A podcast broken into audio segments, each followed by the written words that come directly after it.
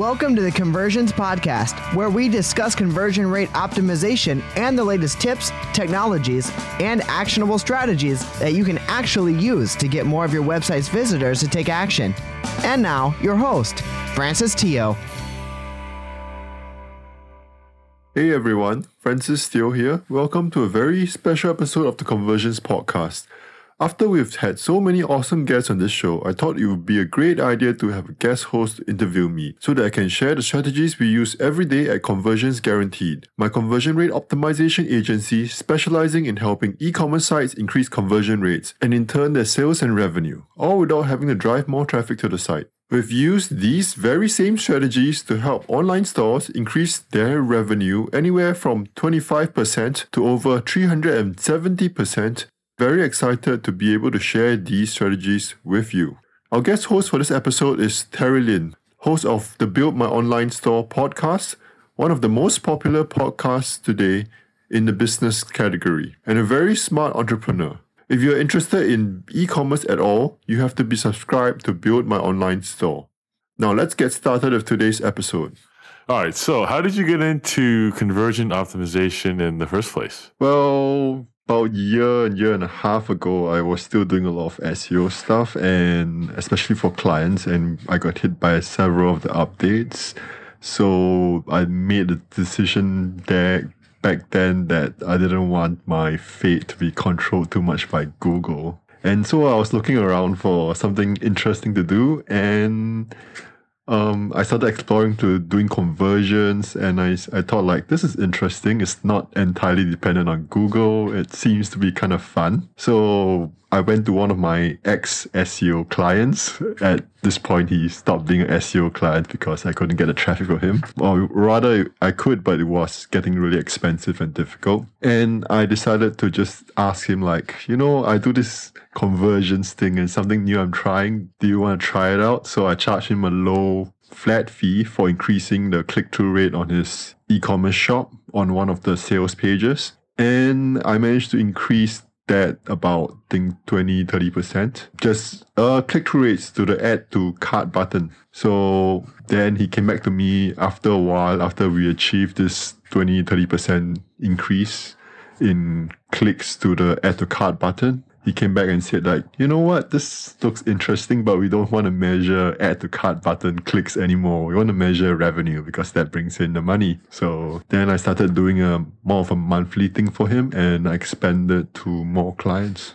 Uh-huh. And so, was the 20 to 30% click through on all the pages, like overall for the whole business, or is it like a specific product or? This is like, like a one product page with a couple of options. Gotcha. And so, uh, what happened to his conversion rate? Did it actually go up because of that, or was it just like what happened next? What happened next? Uh, you mean in, in the following tests or this? Yeah, yeah. So, oh, so he hired you. Uh, so you increased his click throughs by 20, 30%.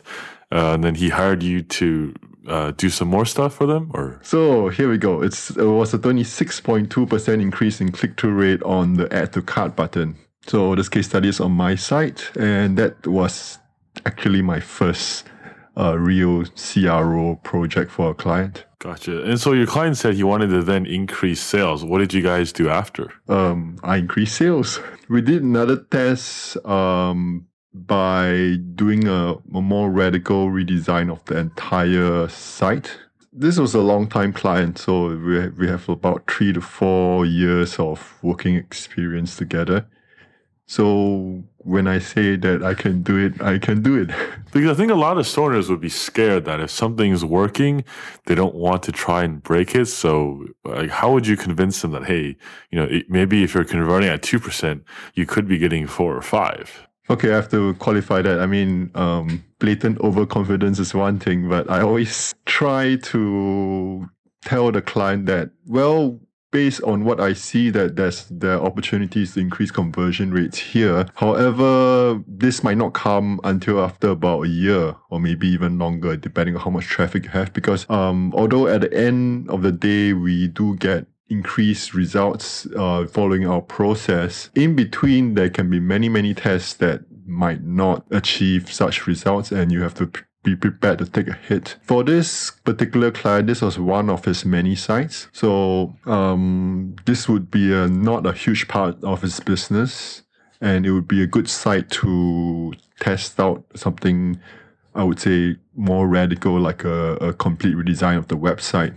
But for, let's say, a store owner who has only one website, we could just use that same model and test like one landing page or a portion of the site or a portion of the visitors to decrease the risk. I see. So you don't just say, hey, you need a new website, and then boom, everything changes in like the next month. Oh, yeah, that makes sense. And so you mentioned about your process for kind of onboarding clients. So how does that work uh, in general? It's a long, quite comprehensive kind of process when we start onboarding a client. So before we even go into onboarding the client, before the client becomes a client, we make sure that this is a good fit for our conversion optimization work. For example, the website needs to have sufficient traffic in order to do split testing, as well as they need to be making enough revenue for them to justify the cost of doing conversion optimization because this is quite an expensive thing to do.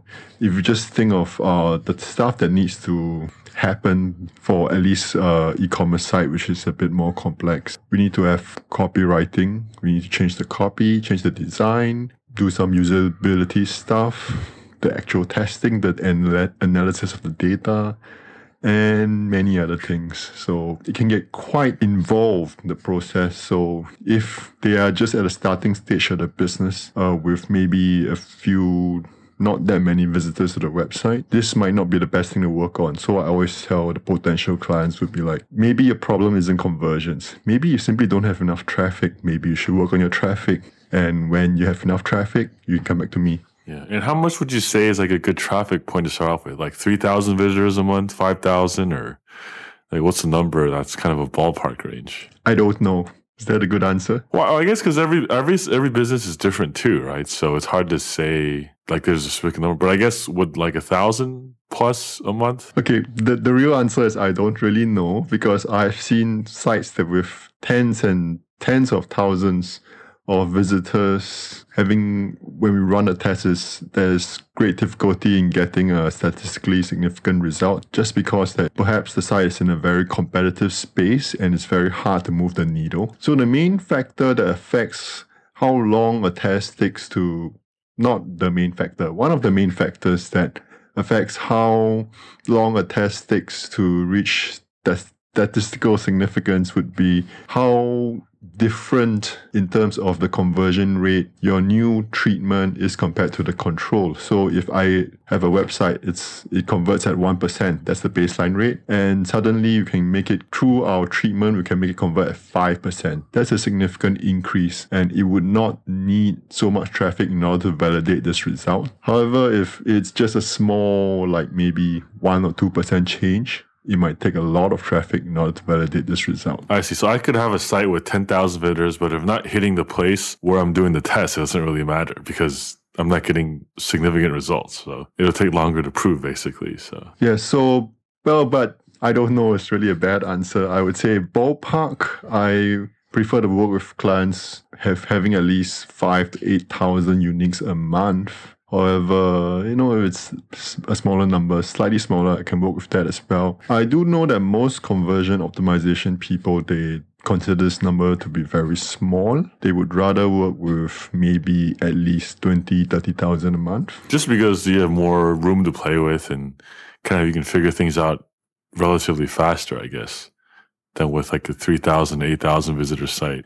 One reason is yes, you can get results back faster generally if you have more visitors. The other thing is if the test runs longer, it's exposed to a lot of validity threats. So, for example, there might be some external factors that affect the test. And the longer you run a test, the longer your test is exposed to these uh, irregularities in the environment. Uh, so, once you onboard a client, uh, what's the process afterwards?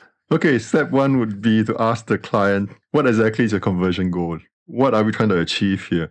Do we want more revenue? Do we want more sales? Do we want both? Is this a lead generation site, which we don't do very often, but we can do as well. We can do lead generation as well. So it's like it's your lead, uh, it's your conversion goal, uh, getting a lead, getting a sale, and it can get even more complex because we can be optimizing for the lifetime value of the customer.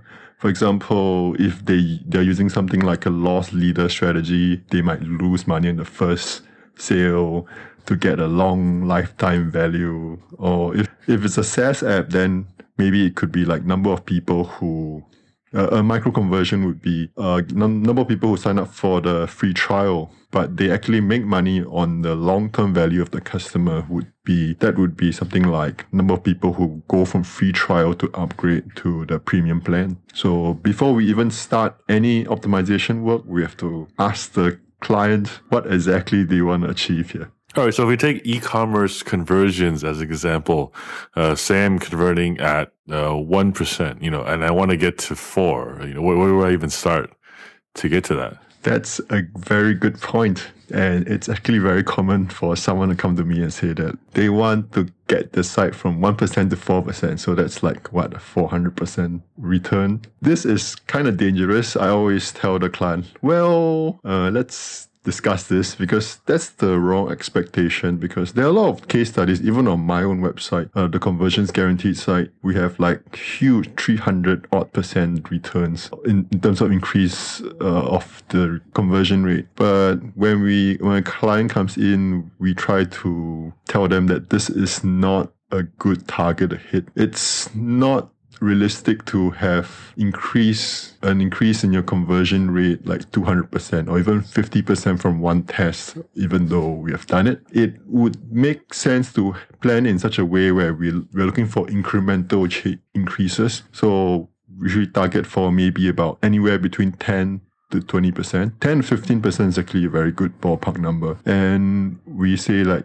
this test or this series of tests, let's set a benchmark or, or a target of uh, a 15% to increase conversion rates or revenue per visitor. So you're saying we'll tweak it maybe 10, 15, 20% at a time, but then after like 10 or 20 tests, then you'll get to like the 300, 400% ratio. Like, like it's never just one time boom and then 4% conversions or 8% conversions. It's always like 10, little tweak here, little tweak there, and then over time it adds up. Right. Yes, that's right. That's the better way to go. Although we have basically double conversions on one test, but this is not good thing to do. Realistically, you cannot get so much uh, returns from a certain test. And so when you're looking for the first 10, 15% increase, like where do you even start with that? Or how do you approach the data the client gives you, either through analytics, webmaster tools, or traffic, or like how do you determine which part to start out at? We have a very comprehensive pro- process that is getting more comprehensive the more work we take on. So the first thing we take a look is at is the analytics data. We want to take a look at the traffic sources where are they coming from. You can get organic keyword data, although with the Google updates, you can no longer get keywords from Google. But the general idea is you want to split between brand traffic and non-brand traffic. So specifically for e-commerce shop, when we have brand traffic, these people, they have some idea about what the brand is about. Certain kind of tactics and strategy in terms of copy might not work so well on brand visitors. And if they're non-branded, visitors. For example, if they are if you're selling blue widgets, so they might be you might want to tell them more about the features and the benefits of your particular product in terms of for non-brand traffic. So we want to always split between a brand brand name traffic and non-brand name traffic. So the idea is that if I sell blue widgets, if someone is searching for blue widgets versus Terry's blue widgets, there's a different intent based on these keywords, right? That's right. So it's more about the psychology of the visitor. When you visit your site, let's say it's Terry's Blue Widgets, they have some idea what your, your brand is about. They might know that you are the cheapest or you have highest quality. And telling them that again, yes, it will work, but they probably already have some idea of what you are about. And do those keywords generally convert better if they're branded from what you've seen? It depends. From what I've seen, actually, the thing about brand name traffic is a lot of the brand name kind of websites where I've seen potential clients and clients where they have almost 100% brand traffic and it's always the same problem they are they want to expand beyond brand traffic I see. Like they want to get to their competitors, the general keywords like blue widgets and I see. And so once you separate these two traffic sources, uh, what happens next? Say this is just one part of the entire puzzle. The other interesting stuff in analytics would be my favorite new part of the Google Analytics report is what they call multi-channel funnels. This has been this has been great for conversion optimization because previously when you go to analytics, any analytics software, we can we talk about first touch and last touch. So this relates to the channel, the last channel or the first channel the visitor touched or visited for lack of a better word, but the touch is the official term, I guess. So what does this mean? This means if I'm on a website, the last one they were at before they left to somewhere else or one really interesting report in analytics would be what Google Analytics terms as the multi-channel funnels. So traditionally, when you use Google Analytics, they use last touch attribution. This means that all your conversions are attributed to your last channel. For example, if the visitor visited your site directly and then they visited your site through AdWords, then they made a conversion. That means they bought something. And this goes back to Google Analytics. So Google Analytics will tie the conversion to the last channel the visitor visited before they made that conversion, in this case, PPC. So AdWords, I believe, does first touch attribution. So if a visitor clicks on an ad and then goes to your site directly, that all that will be attributed to your Google AdWords spend in your Google AdWords account. But this is not an accurate model of how people convert or purchase online. You don't just go to the website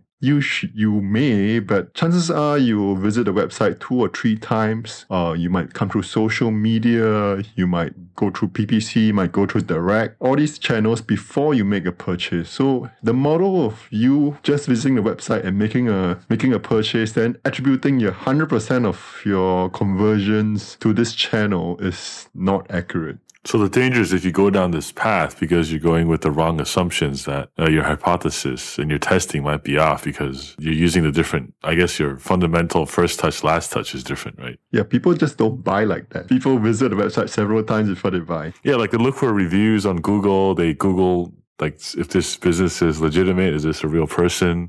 You know, and then they'll come back and eventually buy, right? So yeah, something like that. So in order to find out what channels a visitor visited before they made a purchase on your e-commerce site, uh, there's this thing called multi-channel funnels. Previously, this was only available in tools like Mixpanel and Kissmetrics, where you can basically tag all your incoming traffic from all these analytics software and figure out like this visitor, what did he visit? What did he do before he made a conversion? So this new thing, it's basically generally known as multi-touch analytics. So a couple of the reports you can always pull it up in Google Analytics. It's one of my favorite reports right now for conversion optimization. We have the assisted conversions. Like let's say a visitor made make a purchase. How much usually? So I'm just going to pull out the report now so I don't just misquote Google Analytics. This, for example, social media is a great example for this kind of report. So a typical conversion path for a very social media site. So social heavy site would be someone reads a review on Facebook goes to your website through your Facebook post, and maybe a week later he visits your website and decides to buy. So this is basically an assisted conversion. So social media has assisted your uh, your branding, your visibility in order to get the final conversion. So in the typical last touch attribution model, nothing will be attributed to social media. Who who buys directly from Facebook? It's highly unlikely in most of the cases I found, but it does help increase your visibility, uh, keeps your brand at the top of the mind of the customer, and so it does help. So by taking a look at this report, we can see like social media how how much it has helped in terms of dollar value, your overall marketing campaign. I think like if we take our friends Jimmy and Doug from Minaal, like like with their Kickstarter, I think a lot of people shared on Facebook, right? But then you go to the Kickstarter page, uh, you go to their website, maybe you Google them, and then you go back and then you buy it, right? But the first touch is still social, although the last touch might be somewhere else in the middle, right? So, so yeah, exactly like that. So this is big actually. When I saw this report was available, it hasn't been available in Google Analytics for very long. The my favorite report actually in this section would be the top conversion paths. So I'm just pulling out a site right now and I can see like for example you can see that someone searched for your site through organic search twice before making a purchase. Oh, that's useful because then it can tell you the data you people are looking for almost that you can put on your site. You can just keep them on your site, right? Instead of having them bounce around to different places. Even though they probably will, but if you can lessen that, that's probably a better thing too. Yep. So it basically allows you to peek into the whole conversion process of the person. For example, let's say you have two two channels or it would just say like social times two, then direct. So someone visited your website through social media twice, and then they remembered your website's name enough for them to type it directly into the into the browser window. So this basically gives you a peek into the psychology of how do people make their purchase. And analytics can tag people by cookies through this, or how does that work? Like, how do they know? How do they know they visited you social twice and then came back to your website direct? This is all tracked using cookies. Yes, of course. Yeah. So I mean, when I say social, it be would be from a social media site coming to your website because we don't have capabilities to track traffic that's not coming into your website directly.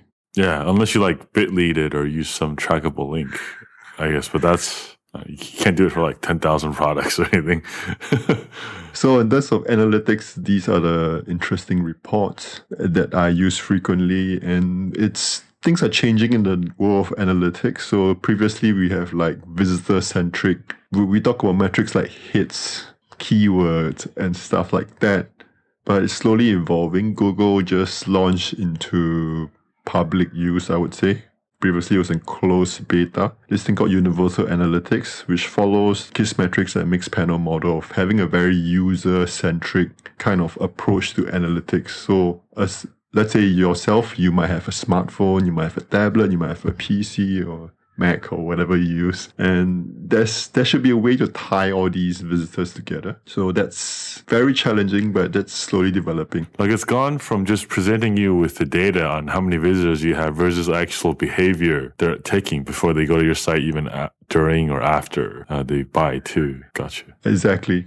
And tie that all through your different channels or rather different devices and that's really challenging but i mean it's it's essential for marketers to have total view of how the conversion process is like because let's say currently with standard analytics you have someone makes a conversion here but he might be viewing it on his smartphone previously and stuff like that. So we want to basically tie the visitor session together. Because otherwise, if you don't know the behavioral cycle, like how they're buying, like what are you optimizing? Because you just have a set of data that doesn't really tell you much, right? Rather than here's how they started out, here's where they went, here's what they did after, and here's how they ended up buying. And then you can go back and backtrack and say, oh, here's let's change this, let's change that, and then see how it goes, stuff like that. Exactly. Related to that is an issue where you have data inaccuracies. Because currently, if I visit a website using a smartphone and I visit a website using my Mac and I made a purchase on my Mac, this will show up on the website analytics as two different users. That's right, because you're not cookies, your cookies on the phone versus your cookies on your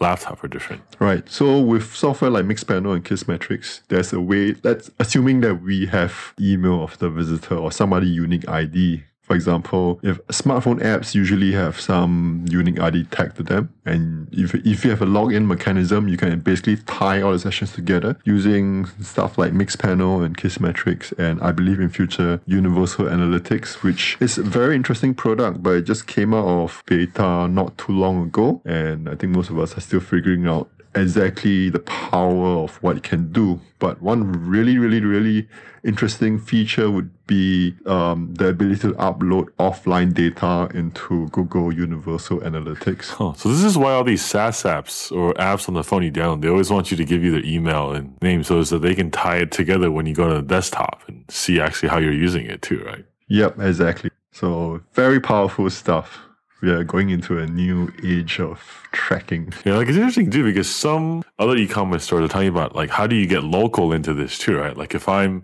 have an offline retail store, how do I know that if this guy's on an Android phone, he's 100 meters from my store, how do I ping him to like, hey, you know, here's a 10% off code, you know, come into my store and kind of the new world we're going into is a little kind of scary too. Oh, it's a little creepy. Yeah, that's more of like location based advertising, which in most parts of the world have not taken off, interestingly. But you think about it, when you tie that into like conversions too, you could also do that and the, there's some angle that ties into there too, right? It's just like how do you bridge these things eventually is kind of the big question now. Really exciting times. So yeah, I'm not sure how data privacy laws will play into it, but it's definitely very interesting. Yeah, I mean, certainly none of us have the answer on this podcast, but it should be interesting to keep a watch out of. So, anyway, let's get back on to track a little bit. So, we're talking about uh, earlier you want to split your branded traffic with non-branded, and then now kind of your different behavioral channels on the multi-channel analytics and you know what's after that so i'm going to just list down the rest of the stuff we do like i think i've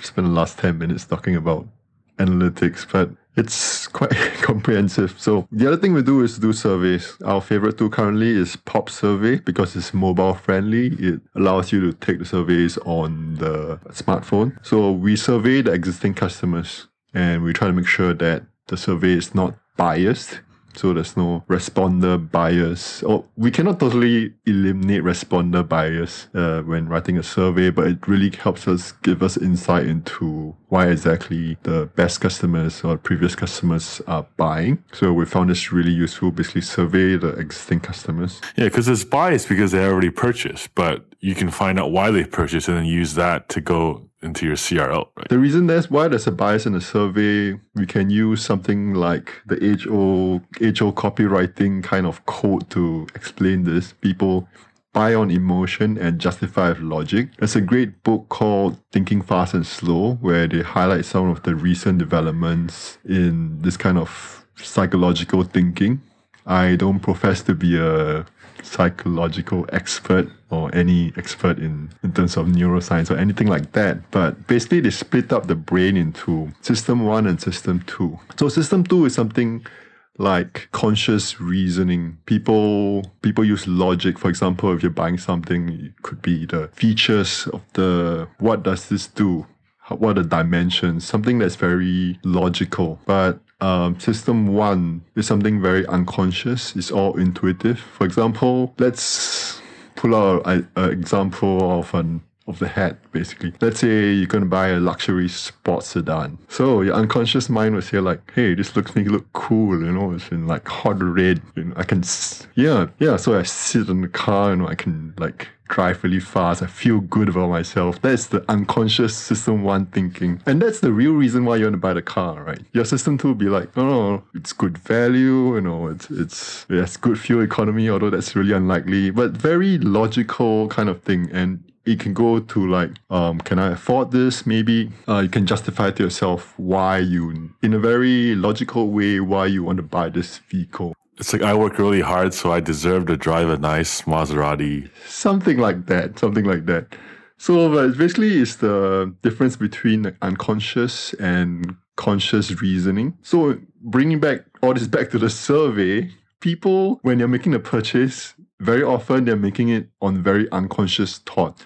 It could be like, I want this because you know it makes me happy or whatever. Uh, if you if let's say you are you want to you're on a diet and you want to binge eat on some sugary drinks or or something that this is very unconscious. It, it's it's like urge. But when they're taking the survey they'll think back and give you the reason which is very very conscious very logical. They'll be thinking like you know i bought this because of this and this and this reason. So yeah, it's pretty important to know that this is happening. It, the surveys are still useful. People generally do not lie on surveys, but they might not know what they're filling in. Mm. So, how do you determine what's good survey results versus bad ones then? Like when you're trying to be careful for this bias? There's no way to avoid the bias.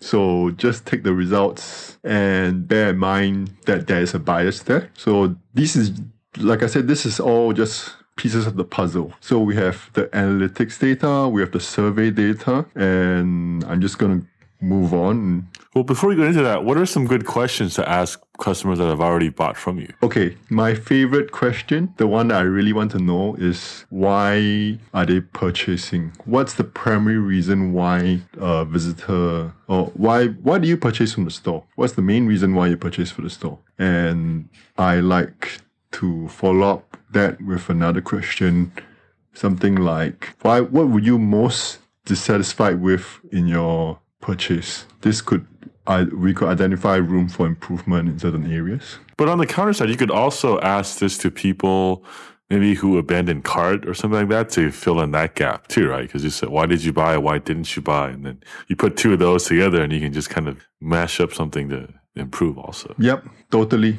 Except that we are focused on trying to essentially find out why the people who bought bought and then try to get more of the people who didn't really want to buy, or rather sitting on the fence and try to extract the reason from the people who have already bought and try to influence those people who are sitting on the fence. Yeah, because there's certainly more value getting data from someone who's already bought versus someone who hasn't yet, right? And the more you can get, understand why they're doing it, you can work it into your marketing, your copy, your design, and all that good stuff too. All right, so uh, what's next then? Yeah, so we have we do a bit of usability testing using usertesting.com, our current current favorite tool for doing usability testing.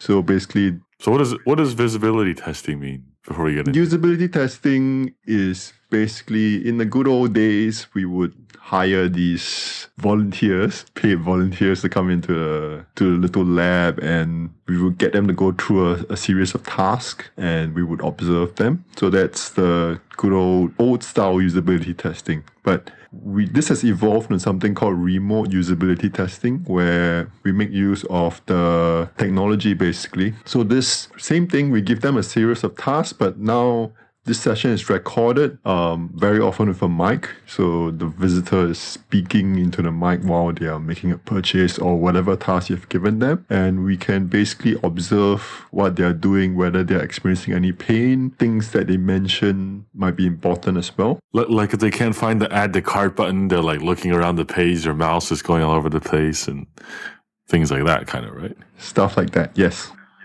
I see. So, so where do you find these subjects then? Are they just random people on Craigslist or? The cheap way to do it is just to ask your friends. I like to use usertesting.com. It's one of the more established players. So that really helps. There are several other uh, websites that allow you to do that. So basically, you go to the website, you pay up, you tell them what tasks you need the testers to do, and you click a button, and usually within 24 hours, you can get your test results back. Oh, these are people getting paid to just go online and look at websites, basically. Wow, it's pretty, sounds like a pretty sweet gig. It's kind of interesting thing. Like, I would, sometimes I prefer to hire not so experienced people to do the usability testing because the more experienced testers would give suggestions, the more experienced people will actually give suggestions on how to improve the website. And this might not be what you want. You basically want a very un- inexperienced visitor to experience your website and tell them what they see. They'll tell us what they see. Someone kind of like your parents, right? Who maybe are online a little bit, but they're not sure on all this online stuff. And I think if you use them as a base for a general population, it's probably a good start too. Yep. Right? So that's usability testing. We use a couple of other tools, um, EyeQuant,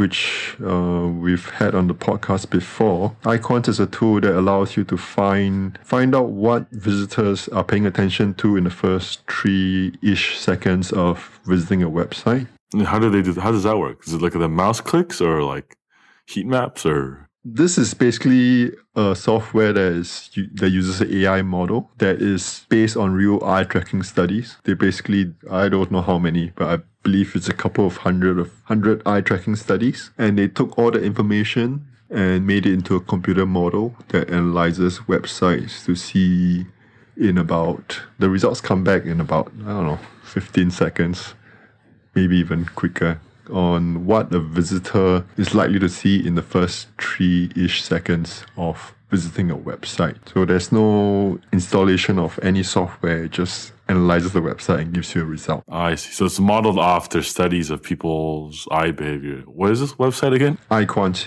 E Y E Q U A N T. I think I have to run some sites through this to because I think it's one thing when you're designing your own site, like you want to look this way, but then like hundreds of thousands of people that'll come here, you don't know how they're gonna react to. And kind of when you're building your own site, you get stuck in that model where like you're inside a Coke bottle, you're trying to look outside in, but you just can't because you're so close to it. Yep, exactly. So this is one of use, the uses of such technology to have an objective view of your website. Okay, and so what happens after that? So that's EyeQuant. Uh, it's pretty useful.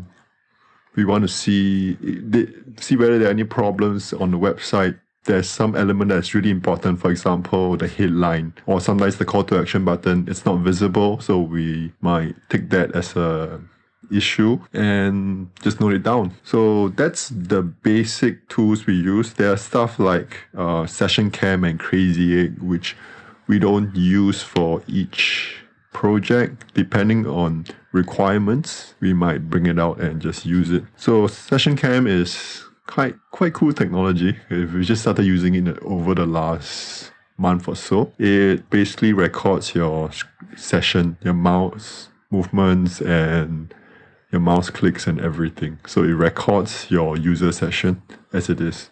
If we suspect there's a usability problem, for example, people cannot find such uh, so and so buttons or cannot find the add to cart or checkout button. Or there's some confusion there. Confusion there we can use technology like SessionCam to help us figure out what's going on by actually watching the visitor session. I see. It's like the in page like a spying thing when someone's on your site you can see where they're clicking and then yeah it is a spying thing. But it's we're doing this for good reasons. We are doing this to help us serve the customer a bit better and not just like spying on them. In fact, I'm quite mindful of this. Um, of course, the site always has a site policy, a privacy policy to advise the visitors. The other thing is when I'm recording sensitive sessions where like the visitor is typing in the credit card number or something, I there's an option inside SessionCam where I can just like blanket blanket out. So anyone looking at the session would just see like not see the actual credit card number. And stuff like Crazy Egg is similar to SessionCam, but it, it it's not really similar in sense that that's more of like click maps where the visitor clicks so that's more of like a general overview. I see. So it sounds like you're being like Sherlock Holmes. You're being detective into a uh, the data that's coming in. You know, is it branded, non-branded, and kind of the different touch points, and then also usability standpoint too. So, so once you have all this data, you know, how, how, where do you go next? Okay, next before. Yeah, I've been talking for some time. Haven't even gone to the testing. but yeah, but this is the important part, right? People always say that, uh, you know, op- conversion optimization. We just click buttons, and this tools we use Optimizely, but there's Visual Website Optimizer and all these other cool tools. We change button colors and whatnot, and we run a test, and that's done. Either we have a winner, winner or loser, and then we go on from there. But what you should be doing is basically doing all this groundwork. And that's what we do. This is the core part of our process that we're trying to improve all the time because the more information we can get before we start the test, the better our test will be. And we're just using the test as a means to verify our hypothesis rather than test random stuff, which I'm not a fan of. So once we have all this data, we talk to the business owner. If it's a bigger company, you can talk to marketing and sales the people who are customer facing might be customer support stuff like that to we bring to them this information and they'll be like, you know, what do you think? Is this true? We can we have some sort of discussion. So very often the customer facing roles, they will have some insights into what the customer is thinking. For example, they might have some complaints or feature requests, or if you're an e-commerce store selling blue widgets, maybe they want you to sell red widgets I don't know. This is like when you talk to the customer service guys who are talking to people on the phone, they'll get this feedback and then you can basically cross reference it to see if there's anything that stands out, right? Yeah.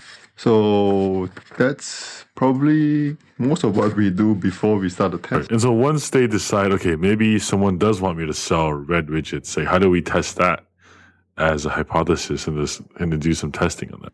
In terms of have selling some other product, we usually don't do that in the first test. It's just an example I brought up. So it could be a, a because generally people are successful in business because they have a product that people want to buy. That's the way That's why they're successful. You don't want to go from one product to another. That could be something for later on, but it could be like different facets of the value proposition. So in the first test, we usually take a look at what a, a couple of things to optimize We'll optimize the value proposition and the expression of the value proposition, the friction and anxiety elements of a web page. So we took all the data from all the groundwork we did and come out with a new version of the website or web page. And we take that customer theory and basically come out with a so-called better version of the website. And we can see how it does compared to before and after and all that. I see. Gotcha. All right. And so uh, once you say you did this first test now, how do you decide to move on to a next test? Like once you have, you know, statistically significant data, know, do you just go back to ground zero and look at all your data again and then get a new hypothesis or what's the process you generally take? Actually, getting a statistically significant result is really complex. Or it's not super complex, but it might, there are a lot of issues when we talk about getting a statistically significant test. So what many people do, um, I think I mentioned this with Justin on previous episode. Um, most people just take the result from Optimizely or Visual Website Optimizer and take that to be the gospel truth of what how your website how, how the treatment is performing compared to the control. So there are some validity threats that are possible to affect the results, which I will not go too much into. But more importantly, there is basically the data might not be accurate. So you might make wrong decisions based on this data, essentially. Yes. I always export the data from Optimizely, the raw data, and manually verify it. Really? So you're saying you verify it with like analytics or like previous data or? Uh, previous data is one thing. For example, if the conversion rate is 1%, and when we run a test, you can see the control is converting at 1.2 or 1.3%. This is an indicator that maybe your test wasn't so good in terms of uh, there was some inaccuracy because there, there's no reason why a control should go from 1 historically at 1, 1.0% to 1.3% because it's not consistent basically with what's historical. I see what you mean. Yeah, but beyond that, we have data inaccuracies. For example, in Optimizely, they don't deduplicate revenue goals for, I think, very practical reasons. A person might buy more than one time, so it doesn't make sense to deduplicate the revenue goals. But if the person review, refreshes the web page, it's very possible that the cookie will, the cookie or rather the JavaScript will fire one more time and you have double the revenue for that one visitor. Oh, so it's actually over reporting because this is enabled. Yep. The other thing is like there are all kinds of weird seasonal variations and uh, external threats to the data that might affect. Yeah, like Christmas time, holidays in the US, you would have suddenly more purchases because. Yep, exactly. So it could be um, it could be people buy on weekdays, people buy on weekends, people buy at the end of the month, start of the month. It could be, uh, for example, I got some clients in the supplement space. Dr. Oz goes on national TV and declares your product by brand name that this is the best thing since sliced bread. You get a flood of visitors to your website. Or could just be a, uh, any other PR stuff. We have a lot of targeted or untargeted traffic coming to your website. Let's go with targeted. So we have very motivated visitors going to your website and making a purchase. You're running an A B test currently. It doesn't matter. I mean, people are so motivated that they're just going to buy anyway. So we might have a result that says there's no conclusion to your test. There's no statistically significant result.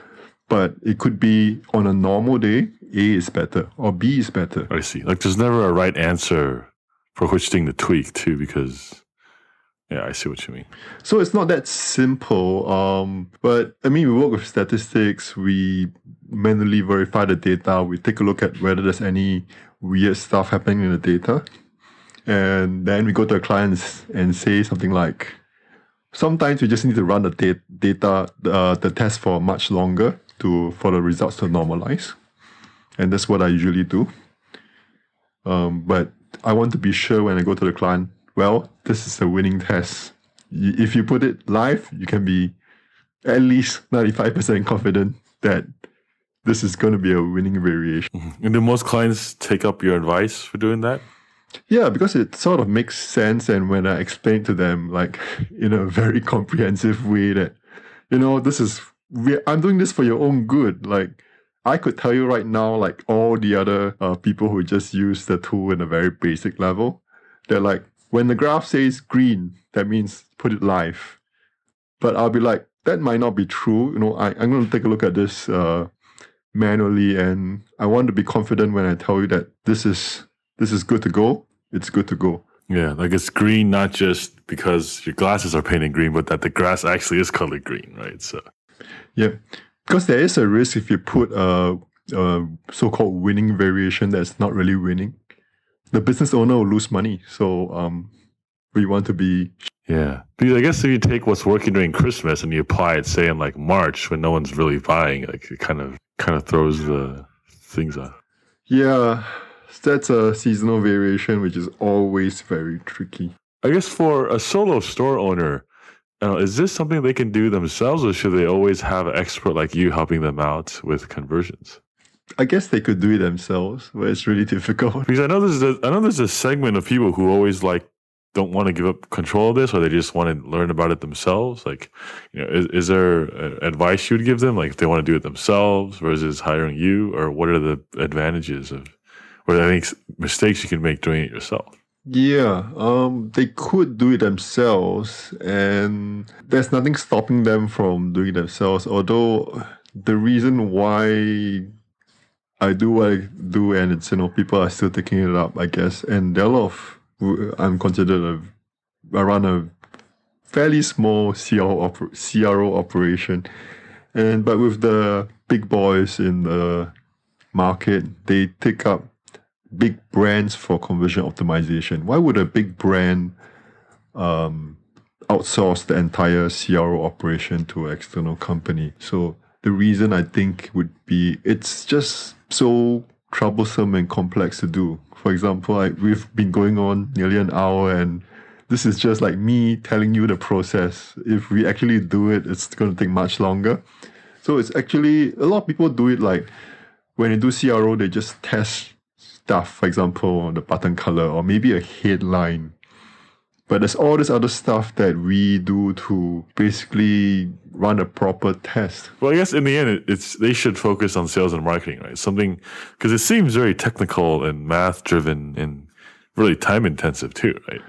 But this is no reason why they they shouldn't. If you're a small business owner maybe just a one man operation running an e commerce shop, you can start testing a couple of things. You can even start testing a couple of things without proper A B testing if you don't have enough traffic to run the A B test. That's totally not scientific, but just we just have to bear in mind that there are some risk due to seasonality and other factors when you run this what we call before and after or another name is a sequential test. Yeah, like just learning the whole process and the procedures. You need to get good data first off and kind of get it the right way and then analyzing that. It just sounds like a whole different science rather than having a guy that sells widgets and selling your widgets, right? So uh, and so I guess if, if we wrap things up now, I guess what's your top actionable tip for someone uh, that's looking to improve conversions on their website? Okay, so the main thing I always look to optimize for a website would be your value proposition. The value proposition is the main reason why people buy from you. I like the definition from MECLABS. So the definition goes something like if I were your ideal prospect or customer, why should I buy from you rather than one of your competitors? You'd be surprised people who are be who have been in business for some time have no idea what the value proposition is. Or it could be they have a great idea what the value proposition is. I talk to the business owner and they'll be like, you know, this is why we're different. And you go to the website and it's not there at all. Like it could be hidden in a corner in the bottom left hand corner somewhere where it's really hidden but the business owner knows what the value proposition is. So over and over again, the main thing I see is not having a value proposition, not knowing what it is and not expressing it clearly. Because the other stuff is easy. I mean, you can try to reduce the friction and anxiety, give free gifts or whatnot. But the thing is that's going to differentiate you from your competitor. And we're talking about long term. We're not talking about like just making a change and you know getting a sudden spike. We're talking about like long term sustainable returns on your investment, whether it's time and money. Yeah, we're not, we're talking like we're talking like table selection here, really, in essence too, right? Yeah, because it's like if I sell blue widgets, well, you know, I sell the blue widgets that are handmade, you know, with free shipping and guaranteed for life, something like that, right? Rather than no, I just I just sell blue widgets. so this is the core thing I've seen uh, across most of the websites, at least potential clients that come to me. It's always the same thing. Like there's no value proposition. It's not clear. Yeah. So how do you know if it's clear or not, or if it's working with your customers? Then how do you advise them to test this? Run A/B split test. That's the only way to be hundred percent sure. I see. So like maybe like your main website, your top of the fold, you would test different headlines on your USP, and then kind of see which one works better, right? But it's fairly obvious when it's non-existent. For example, i am sure you've seen all those websites that say we are the best, blah blah blah. Yeah, very generic. Very generic. Like yeah. You know, or or or some like company gibberish using consultant speak on the website. Yeah, like when you see some websites that have a really cool about us page where it's like like the tone is very like someone talking to you or like the personality and the copy is really cool. You're like, oh wow, this is actually pretty cool. And then it's not something like, oh, we believe in customer service and you know, getting you the best, you know, things you need. In oh yeah. well, I mean, one quick tip would be like the so what test. Like, I take a look at it and you read it, and for example, like we are the best in customer service and blah blah blah. That would be like, well, so what? Exactly, because everyone should be expecting good customer service, right? It's like a base just to play the game. So I mean, what else, right? So, so you do know when it's bad, but whether, for example, someone likes customer service compared to quality products compared to the price, this is something that has to be split tested. Yeah, because what you think is your USP may not be what the customer wants in the end, too, and that's what you're testing for. And so, uh, you know, one thing let's wrap up. Well, I guess this is your podcast. So people, uh, where do, can people find you? Okay, so uh, well, everyone knows that this podcast is at conversionspodcast.com. Please leave me an iTunes review at cro.fm slash review. And my agency site is at conversionsguaranteed.com and you can find quite a number of case studies there and we're trying to increase that and write a couple more. So if you have any questions, just email me. Yeah, and uh, you guys can find me. Uh, I'm like the guest host this one time, uh, buildmyonlinestore.com. Uh, I run a podcast about e-commerce, talking to store owners and how they're building their businesses and kind of what's working and what isn't for them. So, and uh, thank you again, Francis, for letting me guest host your podcast. Thank you, Terry. Thank you for listening to the Conversions Podcast. Please leave us a review and rating on iTunes if you enjoy our podcast. We love hearing from you. Connect with us at our website, conversionspodcast.com, and let us know what you think.